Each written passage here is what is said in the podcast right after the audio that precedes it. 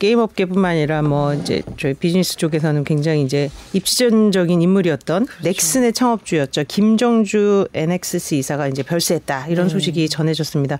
어떤 소식인지 조금 정리를 해 주실까요? 네. 음. 미국 체류 중에 숨졌다는 비보가 어제 저녁에 네. 좀 들려왔어요. 향년 지금 54세인데 68년생이시죠? 네, 네. NXC는 이제 유가족 모두 뭐 황망한 상황이라서 자세히 설명드리지 못하면 양해 부탁드린다면서 네. 다만 고인은 이전부터 우울증 치료를 받아왔다. 이렇게 뭐 최근 악화됐다. 이런 어, 설명을 했어요. 음. 그래서 이제 조금 뭐 어떻게 숨지셨는지는 좀 미루어 짐작할 수는 있는 상황인데 네. 아무튼 상황이 그렇습니다.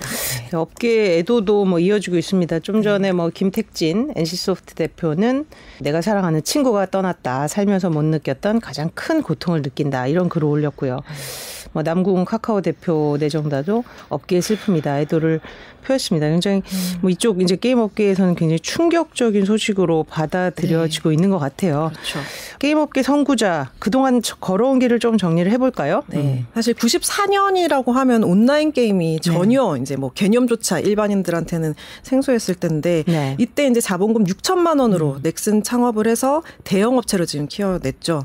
94년에 이제 넥슨 대표 게임이 될 이제 세계 최초 그래픽 온라인 게임인 바람의 나라를 네. 개발을 착수를 해서 창업을 한 건데 NC 소프트 또 넷마블이랑 이렇게 음. 세 개가 국내 3대 게임사 중 하나잖아요, 넥슨이. 네. 그래서 이 넥슨이 게임 업계의 맏형이다 이렇게 볼 수 있거든요. 네. 김 이사는 이제 서울대 컴퓨터공학과 학사를 졸업하고 네. 학사로 졸업하고 카이스트 전산과에서 석사를 받고 이랬고요. 또 창업주지만 10년 동안 경영 일선에서 나서지 않는 특이한 면모도 좀 보였는데 은둔의 경영자로 불렸죠. 그렇죠. 예. 그런데 2005년에 이제 넥슨 대표 이사를 맡았는데 음. 또 1년 만에 그만두십니다. 또 그리고 어, 지주회사인 NXC 대표직만 맡으면서 직접 경영에는 또 참여하지 않은 그런 거리 두려는 모습을 계속 보였었고요. 네.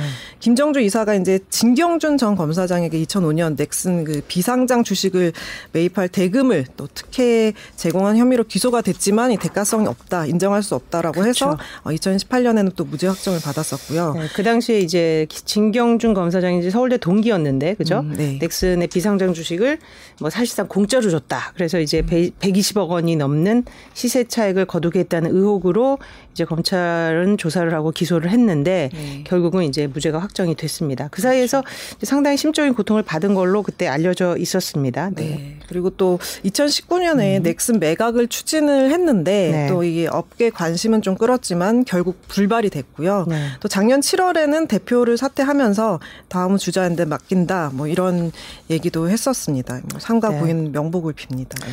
지금 넥슨의 지주 회사인 NXC 지분을 보면 한 68%가 이제 김정주 이사가 소유하고 있고 종가 기준으로 보면 한 7조 3천억 원. 부인과 두 딸 지분까지 더하면 거의 한 98% 이제 100% 가까이 갖고 있는 거죠. 음.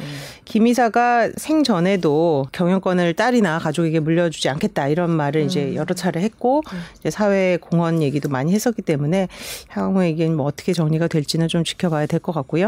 게임 업계뿐만이 아니라 스타트업이나 창업 정신에 있어서 굉장히 이제 상징적인 인물이었기 때문에 더 이제 업계에서 느끼는 충격은 클 것 같습니다. 아무튼 고인의 명복을 저도 빌면서 이제 충격을 받으셨던 분들에게 또 위로의 말씀도 전합니다.